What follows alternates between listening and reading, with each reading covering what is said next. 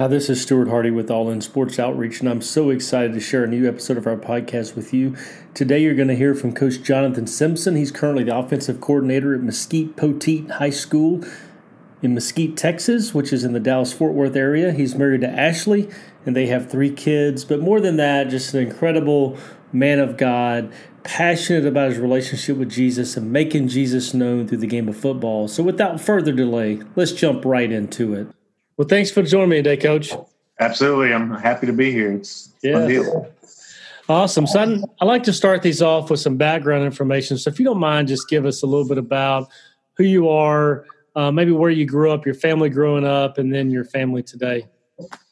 Yeah, absolutely. So I grew up uh, in Bryan, Texas, and um, you know had was blessed to grow up in a Christian home where both parents who were strong believers, and um, you know they you know, kind of probably getting ahead a little bit, but going to my story a little bit, like I thought I had the perfect life growing up. I really did. And, uh, you know, we went to church every week. We had a great family. Um, I grew up loving sports and being competitive. And I don't really know where I got that. You know, I gave a character lesson to kids one time and like to the, my, my football guys one time. And like, I really think that God created us to be competitive because no one really ever told me I needed to be competitive. I think it created men, men in particular, to be competitive, and uh, so that was a big part of my life growing up, just competition and uh, you know, just loving. I remember in first grade, I played soccer for the first time, and uh, we didn't win a game. We tied a game, but I never wanted to play soccer again. I still remember that in first grade. But um, yeah, so going along, you know, it was I, I, played any sport I could play other than soccer, uh, and loved it and you know get to sixth grade and, and my parents divorced then. You know, it kind of came out of nowhere for me. Uh, but saw my mom have a you know really strong faith and uh, learned really how to unconditionally love from her because she she just did. She kept loving us and she never said a bad thing about my dad and uh, even though she probably had every right to and um, so know, really never went that that phase where you just fall off the face of the earth. And I've just I've, I've had a strong faith. You know, I used to think that was a boring story, uh, but I, I, I realize now at 37 that that's just what a huge blessing that was to uh, have people put in my life where I have walked and I have walked alongside. And I'm not perfect by any means, there's, but like I've, I've walked consistently with the Lord my whole life, and it's been fun to to see how that's impacted all, all facets of my life. But yeah, I grew up in Bryan, played football, baseball, and basketball in high school there. Um, went to A&M. Uh, I didn't apply anywhere else. You know, I grew up hometown kid, went to Texas A&M, and I thought I wanted to be an engineer. Hmm. And I wasn't like knowing how things worked. Um, get two years in engineering and just decide, no, I want to teach and coach. So I went a totally different direction. And um, you know that that's kind of how I got started in teaching and coaching. I remember going back to when I decided that I went and talked to my old head high, high school head coach Marty Criswell and uh, said, "Hey, I want to coach. What I, can I can I help? Can I can I get plugged in somewhere?" And he plugged me into middle school uh, actually that I went to Jane Long Middle School in Bryan, and that was kind of my first coaching job. I you know, junior year in college, volunteered there coaching football. Um, got to call call plays as a volunteer coach at a middle school and I was hooked. Uh, it was it was just a fun deal. You got, got to impact kids, and um, you know that's kind of why I got into doing what I, I, was doing. I love love sports, love competition, but also love impacting kids. And so uh, I, I, think that this profession allows you to do that, and so I think it's the greatest profession in the world. But um, so yeah, just from there, I got my first job in Mesquite ISD and after graduation, and uh, I was at a middle school for three years, and I've been at Poteet High School. I'm just finishing up my tenth year, and that's kind of the, the, short version of of my life. But that's kind of a little background where I'm from. And you're married now. Um, you all have yeah. three kids. Yes, so I've left that out. That's probably a big part. Yeah, I've been married. Will be 13 years uh, this summer, and got three kids, nine, seven, and five. So they, they're a handful and they keep us busy, but they're great kids, and um, you know it's it's fun. You look back and we talked to oh, it was Ashley, but I was talking to Ashley the other day, and you look back 13 years ago when we got married, and you never like you don't think you don't have the foresight to think ahead to that and think well, one day we're, we're gonna have kids that are nine, seven, and five and all in school, and it's kind of it's fun to to grow, uh, but you don't you don't see it. I think looking back, you always see how much you've grown more so than in the moment, and so even when you're not trying to grow, we're always growing. That's right. Yeah, that's good. That is a busy house. So nine, seven, and five is a a fun age, but a busy one. Yep. That's good. And you talked about your your faith journey, but I, I, I do want to ask though, at what point in your life did you? I mean, growing up in a Christian home is a blessing, but also, you know, there is a time when it, when we make it our own faith, right? So, at what point sure. did you realize you needed that personal relationship with Jesus? Yeah, I remember. Uh, I remember believing that, that Jesus died on the cross for my sins when I was like as far back as I can remember. Probably as a mm-hmm. three. I remember we had a children's Bible study that a bunch of moms did, and um, and we went every week, and we just learned the Bible stories, and we learned the gospel message, and we learned you know that we're sinners, we need a savior, and and Jesus is that answer, and uh, so it's I I've always thought that that's when I believed, and that's when I when I took that step. Uh, having kids now, I, th- I like I've told my kids now because they all believe that too because they've been brought up in that faith. But at some point, they're going to have to make it their own. And I would say probably through my high school years, um, middle school and high school years were when I really, you know, in particular, my middle school years, I, I remember thinking at one point, I'm a different person at school than I am at church mm-hmm. and wanting to change that. And, um, you know, I was a typical middle school boy and just, yeah, I just remember thinking, man, I, am not the same. And probably into my freshman year, then even a little bit. And so I would say that I made it my own faith and really started walking it out on a daily basis um, in, in, my sophomore year in high school. I think I got baptized, um, you know, at the beginning of my junior year in high school. And so from that point on, you know, I, I think I was walking before then, but like I said, just looking at it now from the perspective of kids, we have got a nine, seven, and five year old, and they're going to be exposed to so many more things. They're going to have to continue to make a daily decision to to, to follow Christ and to, to, walk with the Lord. And um, I think that was the moment, you know, early in high school that I said, "This is I'm going to do this my whole life." Um, I think that's that's the difference in you know, that first decision and just that making that commitment every day to, to follow the Lord. So. No, absolutely. I, I, agree with that. I very similar path. I grew up in an incredible family um, in the church, but I was probably 15 when mm-hmm. it really became real that it was it was that personal relationship. It was my faith. It wasn't yeah my family's. It wasn't going to church. It, you know, even though I grew up knowing all the Bible stories, could quote every book of the Bible, you know, in order, all 66 in order. You know, I knew all that stuff, but um, yeah. I think it was more head and not heart, if you will. Yeah. yeah. yeah. Very good. Um, and we'll talk about faith um, a little bit down the road here. So you mentioned coaching in Mesquite, your first time. You've been in Mesquite ISD for a while. So um, talk about you know your your current position at Mesquite Poteet. Just talk talk talk how you got to that point.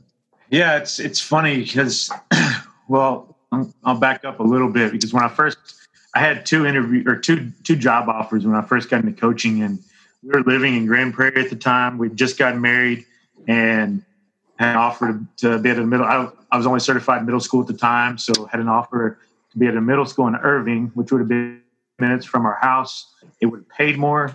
Um, the interview, like I, I met with the principal and the athletic coordinator at the middle school, and then he took me over to the athletic director, and I met the athletic director, and then I had an offer at Berry Middle School in Mesquite, which was going to be a 45 minute drive, and he was going to pay less, and I only interviewed with the principal and didn't even know who the athletic director was or athletic coordinator was, and for some reason felt called to Mesquite, and you know I prayed about it a bunch, and you know that that's that's the direction I ended up going and deciding that when I called the Irving guy back to let him know you know, he was like, he didn't, he didn't get it.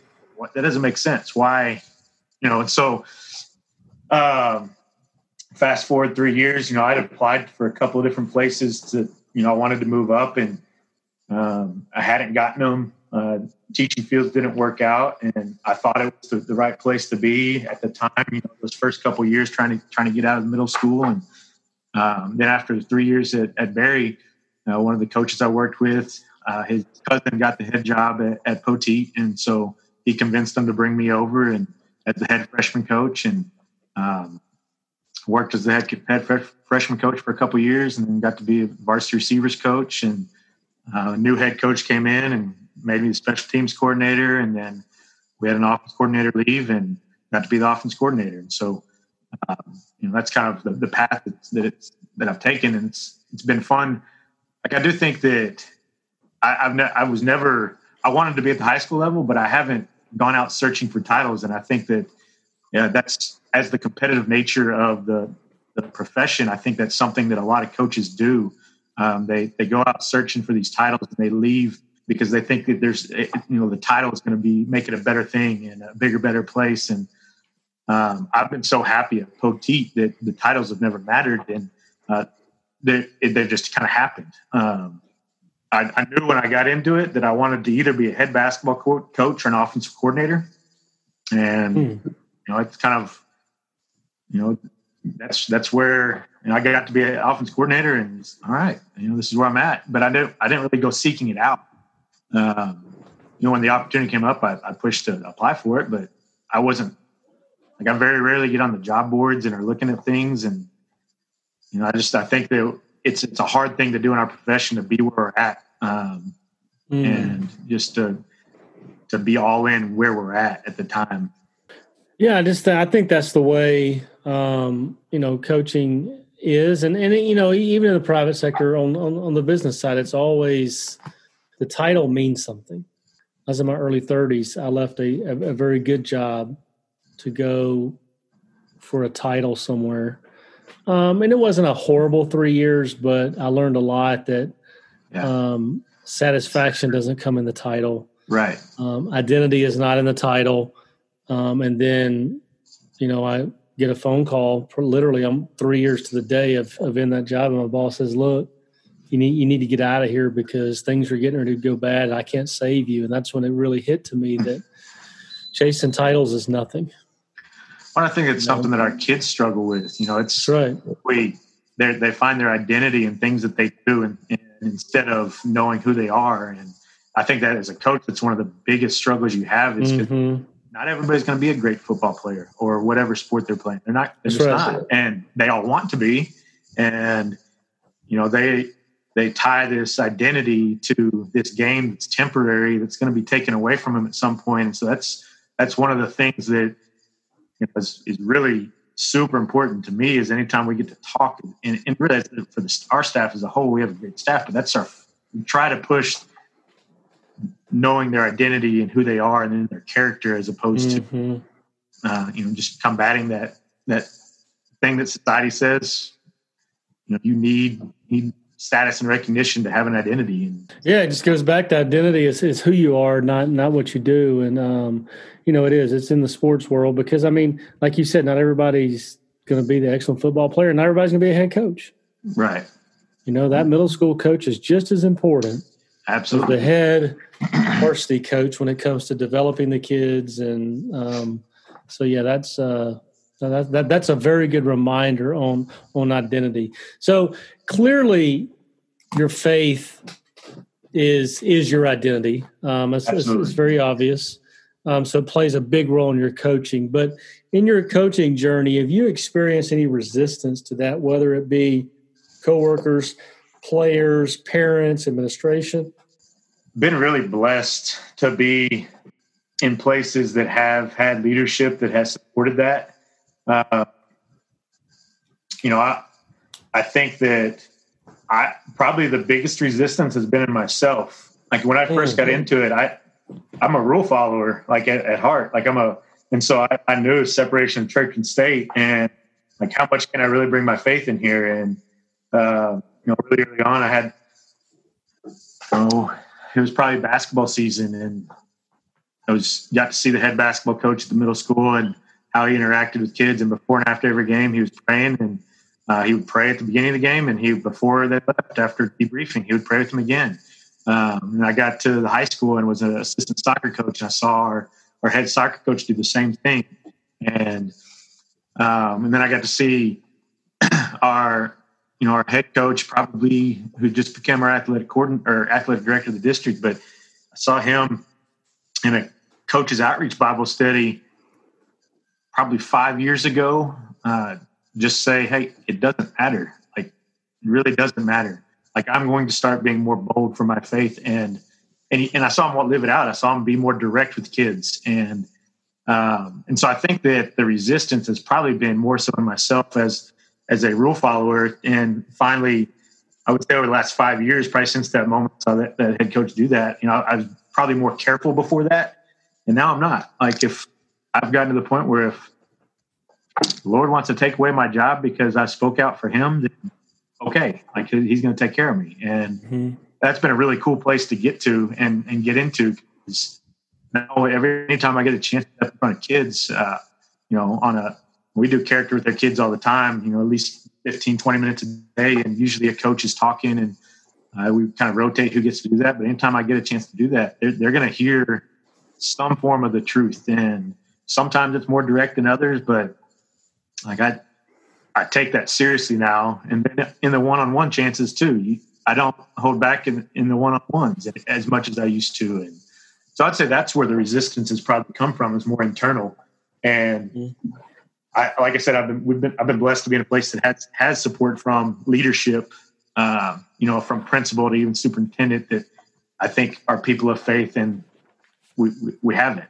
And I think when you do approach it the right way, you don't get that resistance from, from kids either because they realize that you love them as people and you're not approaching it from a, a judgmental perspective of mm. this has this is you know this is what you have to believe and you're forcing it on them. We've had you know we've had um, Muslim kids come through our program and we've still prayed before before games. And we've prayed as uh, as teams and and they've never felt ostracized from our team. They they understood that that's who we are. We're going to be who we are. And so, yeah, I think that probably the resistance is more internal than anything. That's good. I think there's a, there's a lot of truth in, you know, a lot of times the we do create our own resistance, you know, out of fear. Um, but it goes back to identity. Mm-hmm. You know, if we truly believe that we are His, then you know, yeah. and, and, it's all about loving others. And I, I think you're right on on how we do it is important. Um, if we come across as this, this is my way, you know, and it's not loving, it's more condemning, then yeah, you're going to get a ton of resistance, you know. But if you're loving kids and they know that and they sense that, then yeah, I, I'm with you on that. Well, it's all about you get a chance to share your story and, and they get to see where you're coming from. And, you know, one of the man, best lessons that I've learned over the it's just been hammered home probably over the past five six years is knowing your why. And when you know your why your what is more impactful. And so when you can relate it back to that for kids and you know i know what my why is and and this is why i do the things i do and say the things i say. Uh, and you know, i think it's very clear. You know, I, I got this we even this quarantine time we did I was up for character. We do a weekly character with a coach on Thursdays, and probably three weeks ago. But I shared I shared the gospel with kids, and I told them it's because I know what my why is. I know my why is to know Him and to make Him known, and uh, I've experienced His love in my life. Want you know want that for y'all one day, and so again, yeah, it's it's coming from love, and I think they see that, and they they don't they don't feel. Eh, there's not very, very many times when people know that you care for them that they're going to push back. Um, you know, That's they right. may not agree. Yeah they may not agree, but they're not going to push back because they know you're you're making a decision or you're saying things out of out of love and and out of you truly do care for them. So, I agree with that. It's all about um, the the intentions, um, and you know, and goes back to why why why you do it is because you love them. Mm-hmm. You know, and you want what's best for them, and that is for them to be a follower of Jesus. And whether they make that decision while you're coaching them or not, but you're planting that seed. Right. You know, and it may be 10 years from now and they go, you know what, Coach Simpson told me about this Jesus guy. Mm-hmm. Yeah, that's good. The hope. That's the hope. Yeah. So, Amen. So, you know, you you mentioned being married 13 years and you know, and three kids, and and also the the demands of being a coach were a lot. So, how do you balance the demands with being a husband and a dad? Uh, one, you got you got to have a great wife. you know, Ashley is awesome, and she. I don't know if she knew what she was getting into. I, I knew what I was getting into um, really when I when it started, but she was committed to being supportive of it, and she she has been, and she she hasn't pushed back, and so she, you know, when when you when you see your profession as your ministry, and, and that's what we do. Uh, it's a whole lot easier for her to be supportive of me being gone a little more. Um, and then, you know, two, you know, as the kid, it has gotten a whole lot easier as the kids have gotten older because now they can be a little more part of it. They can be up at the field house a little more.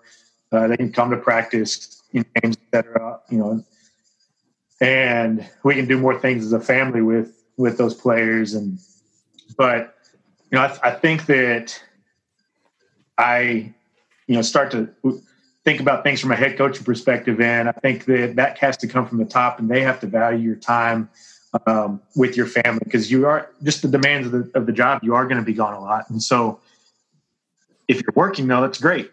But if you're just up there to be up there, and so I, have seen that model from the top. I've seen, um, you know, our Coach Groves, the old head coach is now our athletic director, always told us, "Yeah, I'm telling you to go home. You know, you're you're done."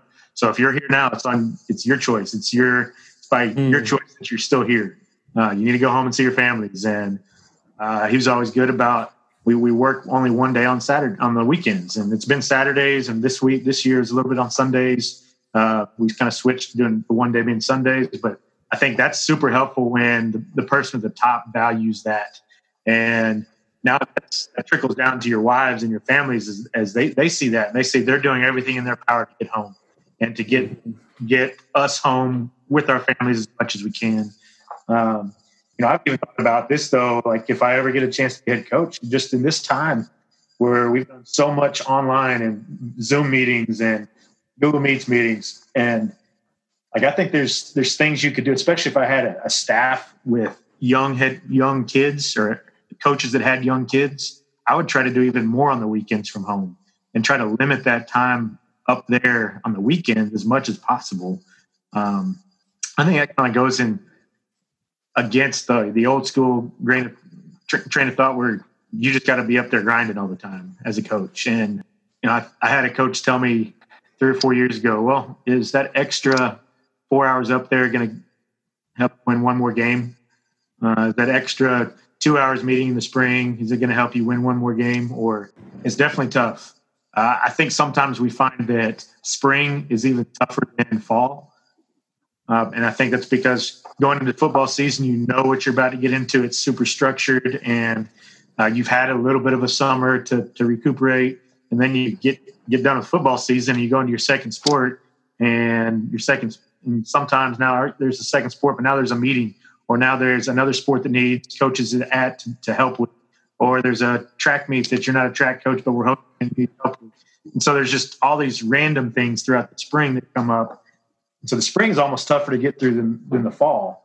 Um, mm-hmm. But it all goes back to having a great wife who's uh, willing to shoulder the load during that time. And we made the decision when Jack was born, it was our second, our middle child, to, for her to stay home, for Ashley to stay home with kids. And so it makes it a little bit easier for us to be able to do that. And and she does do a great job with that. And we don't regret that. It makes us wish we had done it with with Annabelle, our first first kid. Mm-hmm. Yeah, that's good. That's good stuff. I mean, that's stuff that we can all learn from, whether you're a coach or not. Um, that you know the the priority of being a husband and a dad is is still number one. It goes back to identity. It is. Mm-hmm. I want to ask you about um, as a follower of Christ that balance between um, degrading and coaching kids hard. I mean, there's talk in the media last fall a lot about, you know, all coaches cuss, you got to cuss, you got to do this. And that's that old school mentality. But then you had the likes of Tony Dungy and Mm-hmm. other guys coming out going, you know what? That's not true.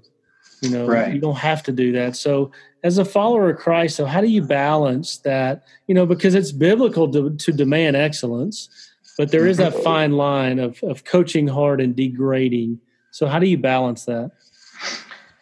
Well, I think again, it goes back to yes, it's your identity, and so when you think about your identity and you know my identity being Christ, like how how am I commanded to treat others? And I don't, I don't, I don't think I think for some, somehow that we as adults think that we've got to treat kids a certain way in order to get them to respond. And I think it's like a almost a uh, you know kids used to respond out of fear and I don't think they do anymore.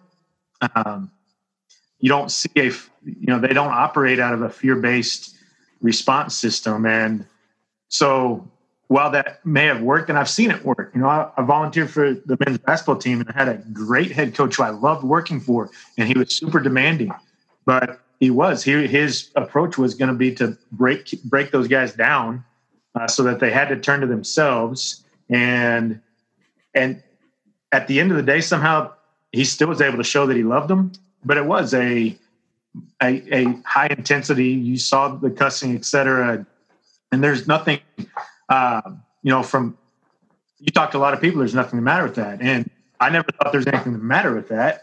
When I got into coaching, that wasn't going to be my approach. I thought you had to be a tough on kids so that they were uh, you, you knew the expectations. But so I, I do think it all goes back to how are we commanded to approach others? And if we truly do love others we're going to treat them like we want to be treated.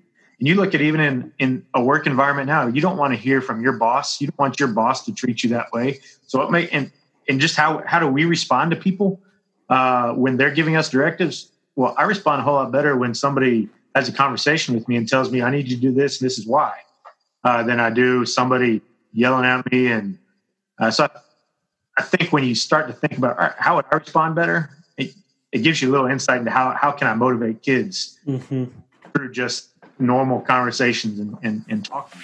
And you can do that. Uh, you still have to maintain a standard and you can't lower your standard, uh, but it's, it's not necessary. You don't need it. And I, I haven't been perfect at that. Like, but you know, kids are like, if I, if I cussed, you know, a kid would probably, they would remember it because it doesn't happen very often. And well, like I said, I'm not perfect, but uh, it probably means a little more when when it happens to come out because they understand. Okay, he's he's serious about something now. I Yeah. don't know, but No, it makes sense. I mean, it's true. I mean, I think that whole fear thing is the days of old. it it's is. that old, you know, it's it, it's not. No longer can you lead with go that way because I said so. right. And now it's hey, this is where we're going. Let, let me let me let me let me guide you there. And that's how we've approached discipline with, I know we're not talking about discipline, but, you know, and, and motivation with my own kids in our own household is we've always, if we're going to discipline our kid or going to tell them they need to do something, we've always given them the why. You know, and I think mm-hmm. that's a little different. You, you know, we grew up with do it because I said so. And we've never approached that that way with our own kids. And so if I'm going to not approach my own kids that way, why would I approach my athletes that way? And so, Wow, that's good. Uh, this next question has to do with the the role of sports in our culture. Um, you don't have to look very far to see we're divided, and this is not, you know, a political discussion, but sure. you know we are we're divided on politics, religion, socioeconomics, race, you name it. But sports has this unique ability to kind of tear down those walls and bring people together. So your experience in, in sports and coaching, how have you seen, um, in your case, football tear down those walls where there could be division along whatever lines? Well, you know, my background, you know, Bryan, I grew up in a very diverse uh, community, and you know, the, the the locker room, for whatever reason, the locker room does bring together different people and diverse people as a family, and uh, I think it has to do with the the fact that they have sacrificed together and they've made a commitment to sacrifice together. Um, you know, I think it's not to compare it to to war and to battle because it's it it gets people tend to compare it to that, but I think it's so far it doesn't do it justice to compare to that, but it's probably as close as you can get in a normal day to day setting of that, where mm-hmm. a group of people have come together for a common goal, chosen to be there, and have chosen to sacrifice and to sacrifice their own comfort and their own time and uh, and so you start to look at the people around you a little differently. You start to look at them uh, for how you're similar as opposed to how you're different. And know, working at Mesquite, I've been blessed to be in that same kind of environment where it is a super diverse environment. And you talk about diversity with race, but I think you're going to have diversity anywhere you're at. You know, that's right. Uh, even if it's if, even if you you're at a place that's not diverse uh, racially, it's still going to be diverse with backgrounds. With uh, you know, do you have parents at home that are super engaged or not engaged? You have like your how you were brought up. There's, there's still going to be a lot of diversity, and a lot of everybody's different, and you're all going to bring something different different to the table through your experiences. But I think it's just that common goal and that common sacrifice. I think football is a little different too because there's so many. Um, it's a it's a larger team, and so mm-hmm. uh, I and because football, you know, I tell tell my kids this all the time. My athletes is that but football is the greatest team sport, and I love all other sports. I do. I, I love basketball. I say, a lot of you want to be a head basketball coach and um, love baseball, but I think football is the greatest team sport because one person can't win a game. Uh, you, you don't see one person just dominate a game, even if you had the best player uh, on the field. If everybody else didn't do their job, you're not winning the game. And so everybody sees their value in that team. They see their importance in the team. And so it does bring you together a little more versus some other sports. You can have one guy take over a game on the mm-hmm. court. You can have a pitcher dominate a game in baseball and, and win it for his team. And you can't have a quarterback who just, I mean, if you don't have a receiver throw it to, you can't, you know, a running back who, you know, I, don't, I don't care how good the running back is if the line doesn't block. You know, look at Barry Sanders. His teams didn't win very many games, and he may be the best running back to ever play the game. And so, uh, you know, I, I think it's just it is the ultimate team sport, and so that sacrifice and common goal does bring people together. That's good. I think too. I mean, I say this a lot, so if there's regular listeners listening to this, they're probably rolling their eyes. But um, it's a beautiful picture to me how God created the church, Big C. Um, you know, because if mm-hmm. you know, Paul talks about we're one body, but not everybody's the eye, not everybody's the arm, and you know, so it's knowing your role on the on the team, if you will, inside the church, keeps us focused on that common goal of loving God and loving others, and then when we're functioning that way, much like on a football field, we don't have time to worry about the secondary things that divide us. And I right. think so. To me, that's why I think it's just a beautiful picture um, of how God designed the church. Yeah, um, absolutely. absolutely. You know, because you know, if you want to talk sports, you're right. I mean, about uh, about football, one person can't do it. I mean, the Barry Sanders is the one I think about all the time. And then on the flip side, as we're recording this, this is the the day they're going to show the last two episodes of The Last Dance, and that's a perfect example of how one player can. Yeah you know, yeah. dominate versus in football, you're right. It's just a beautiful picture because everybody has to do their job and do it well mm-hmm. for the church to to to yeah. advance, you know, his kingdom. So that's yeah. good. Yeah. I like that parallel. Absolutely. Yeah. So what would you say to that coach or student athlete that's listening that um, is a follower of Christ, understands their platform, um, that they have in athletics. You know, they can be used for good or bad, but they want to use their platform that God has given them to be more bold in their faith. So, how would you encourage them to do that? Um, well, I would say I, I, kind of touched on it earlier, but truly know your why. Um, mm-hmm. And when you know your why, your what is more impactful. And secondly, don't focus on the results. You know, focus on the process.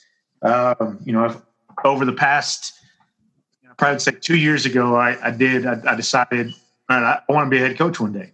Okay, so I, I told myself, I, I set a goal. I said, by the time I'm 40, I want to be a head coach. And what what happens if I'm not a head coach and I'm 40? You know, does that mean I was a failure? Does that mean that I'm not better for that? But no, I think if you look back over the last five years, I'll, I'll be able to look back and see I have grown so much by preparing to be a head coach than than I would have if I'd never set that goal. So mm. same thing can be said for somebody who's trying to make a difference is well, what difference do you want to make? Like how do you want to make that difference? Okay, so look at the end goal, but how what are the things you need to be doing in your life in order to do that? You know, if you want to make an impact for the Lord, are, are, are you committed in your personal life to be able to have opportunities right. to do that? Are you, uh, you know, are you reading your word? Are you praying? Are you surrounding yourself with the people that are to uh, have similar a similar mindset? Uh, so yeah, just looking at the the process. Goals are great, but if you don't ever think about how you're going to get there, you're not going to get that goal. The, the, process is so much more important than mm-hmm. end results. And I, we get so caught up on the end results that we think failures if we don't meet those goals and we don't uh, we don't have that end result.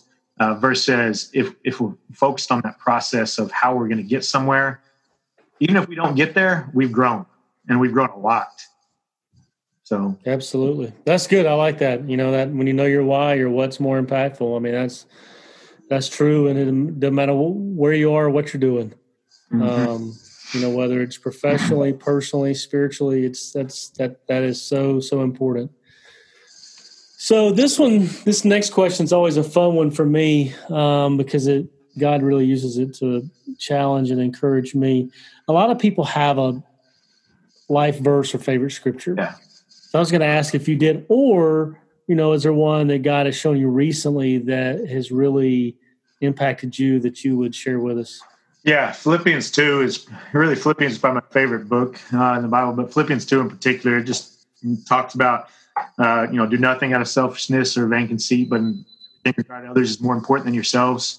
Um, don't look out merely for your own personal interests, but also to the interests of others. So it gives you a, a what, but then it goes into the why. Kind of what we talked about. It says, mm. you know, have this attitude of yourself that is, was also existed in in Christ Jesus, who, although he existed in the form of God, did not regard equality with God something to be grasped, but he emptied himself and he took the form of a human and uh, he became a bondservant and he sacrificed even to the point of death on the cross so that at his name every knee will bow and every tongue will confess that Jesus Christ is Lord. And then at the very tail end of it, it even says, for his name's sake, you know, for the glory of God is what it's saying. So you, mm. got, you got, all right, we're supposed to love each other sacrificially because Jesus loved us sacrificially for the glory of God. And so it kind of just wraps up the gospel into there's the why. The gospel's the why. Now, what are we going to do? We're going to go love people sacrificially. Um, and so yeah, that's kind of been my my life passage. You would if you would say um, like I I go back to that and read that so much and so often, and uh, it's it's been very applicable to me.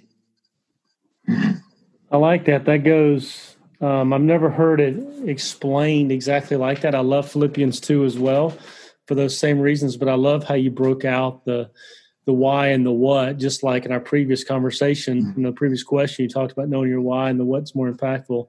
And I love how you take Philippians 2 and kind of unpack those same two, the what and why there. I, I wrote that down because that's, that's huge. I'm going to go read Philippians 2 tonight. And I'm going to look at it through that lens. Cause I, I mean, yeah. I love, I'm with you. I love the book of Philippians. I love yeah. Philippians 2. I, you know, it's easy to go back to the first part of Philippians 2 and, you know, if you can't quote a word for word, you can always paraphrase, you know, right. about being selfless and humility. Yep. yep. Looking at it through that lens, that's that's good. And you've you've touched on this last question some too, but um, I'm going to kind of ask from a practical standpoint what it looks like for you. So, two words in sports, all in. I mean, it's we don't have to really spend any time talking about what that means. I mean, it's just giving your all. It's all over sports, no matter the sport. But it's also all of the gospels. You know, when Jesus yeah. Talks about if you're going to follow me, you got to deny yourself. You got to be selfless. Got to pick up your cross daily. So clearly, you know, Jesus, you know, being all in for Jesus is um, a sacrifice. It's being selfish, but there's some practical aspect to that on a daily basis, and it's different for everybody. So, what does that look like for you um, on a daily basis in your walk to be all in? And it's a it's a daily struggle and a daily battle, um, and I think that's there's there's so many distractions in the world, um, and I I am I'm not a retreat I'm not a routine driven guy. I just I never have been, so I've always struggled with waking up first thing in the morning and diving into the Word say this during this like quarantine time, we got a dog, and well, the dog gets up early, and I get up with the dog. So I've had some time in the morning, first thing now, um, and so I'm hoping that that does drive some routine. But it is, I think it goes. It's it's just a it's a daily struggle and and battle to make sure that um, your mindset is that of why am I here uh, and what's the eternal perspective of this, and so it's whether or not you hit those daily check marks and those practical things, I think it does go back to your mindset of, all right, I'm going to follow Christ today. And if you can wake up and say that, I'm going to follow Christ today. Um, yes, I would love to be in the Word every day, but I'm I'm not. I'm not perfect. I don't I don't meet that every single day. Um, but it, you know, Bible tells us to pray without ceasing, and I think that's something I've always tried to do. And it's not praying without ceasing; it's it's maintaining that dialogue with the Lord throughout the day. Um, it's when you're on your drive to work, you know, talking to Him. So when you're, it's when you hear a, a prayer request that someone says, it's praying for them right now. It, instead of saying, I'll, I'll pray for you. Um, it's when something pops in your head and, and, you think, I need to pray for that. Now stop and pray, pray right now. So it's, for me, that's, that's how I try to approach it. It's every day. It is a daily battle, and I know it's going to be a daily battle because when you're following the Lord, you're going to be distracted. You know, Satan's going to come and he's going to try to distract you and try to take you away from you know the end goal. And so, trying to redirect your thoughts and your minds to, um, you know, thoughts that have eternal significance and are of eternal value, and that's hard. Um, but you know, from a practical perspective, I, I do. I, I, try to read the word every day. I, I don't. Uh, I try to pray every day, like actually sit down and pray, but I don't. Like I fail at that all the time. And I think that's what makes the gospel so great is it's, you know, we're not perfect and we're never going to be. But if your mindset is, I'm going to follow Christ today, uh, you don't stray from that, then, you know, I think that's, that's important. That's it, knowing that it's going to be a daily struggle and a daily decision to pick your cross and follow him. That's good. I like the way you you broke that down because yes, I mean I don't want to discount the importance of spending time in the Word and in prayer every day. It's, it's I think it's very important, but mm-hmm. if that becomes so much in our minds of um, I got to be careful how I say this, but it becomes so routine that mm-hmm. it loses its value almost, or we put so much importance on it that if I miss a day, I beat myself up. Yeah. You know, I That's think what, there's some dangers with mm-hmm. with that. Although it's an incredible, powerful time, we got to be careful how it's viewed because we can easily make it um, a legalistic thing, or we can make it just so routine that I get up, I read something, okay, check, I did that, let's go to work, and there's no doesn't sink in. I can't even tell you an hour from now what I read because that's right. I'm speaking from experience, right? Yeah, you yeah. Know, so I, I like what you I like how you broke that down. That you know those things are important, but our mindset, our per, our eternal perspective is what's going to drive that. Yeah, absolutely. That's not about behavior modification. You know, if we're that's trying right. to modify our behavior, you know, it's going to be hit or miss. But if you're trying to modify your heart and you know I actually recently did a word study on heart and mind, and heart and mind are used kind of synonymous, synonymously, and um, and so just yeah, you got to modify those two things, and the, the behavior will follow.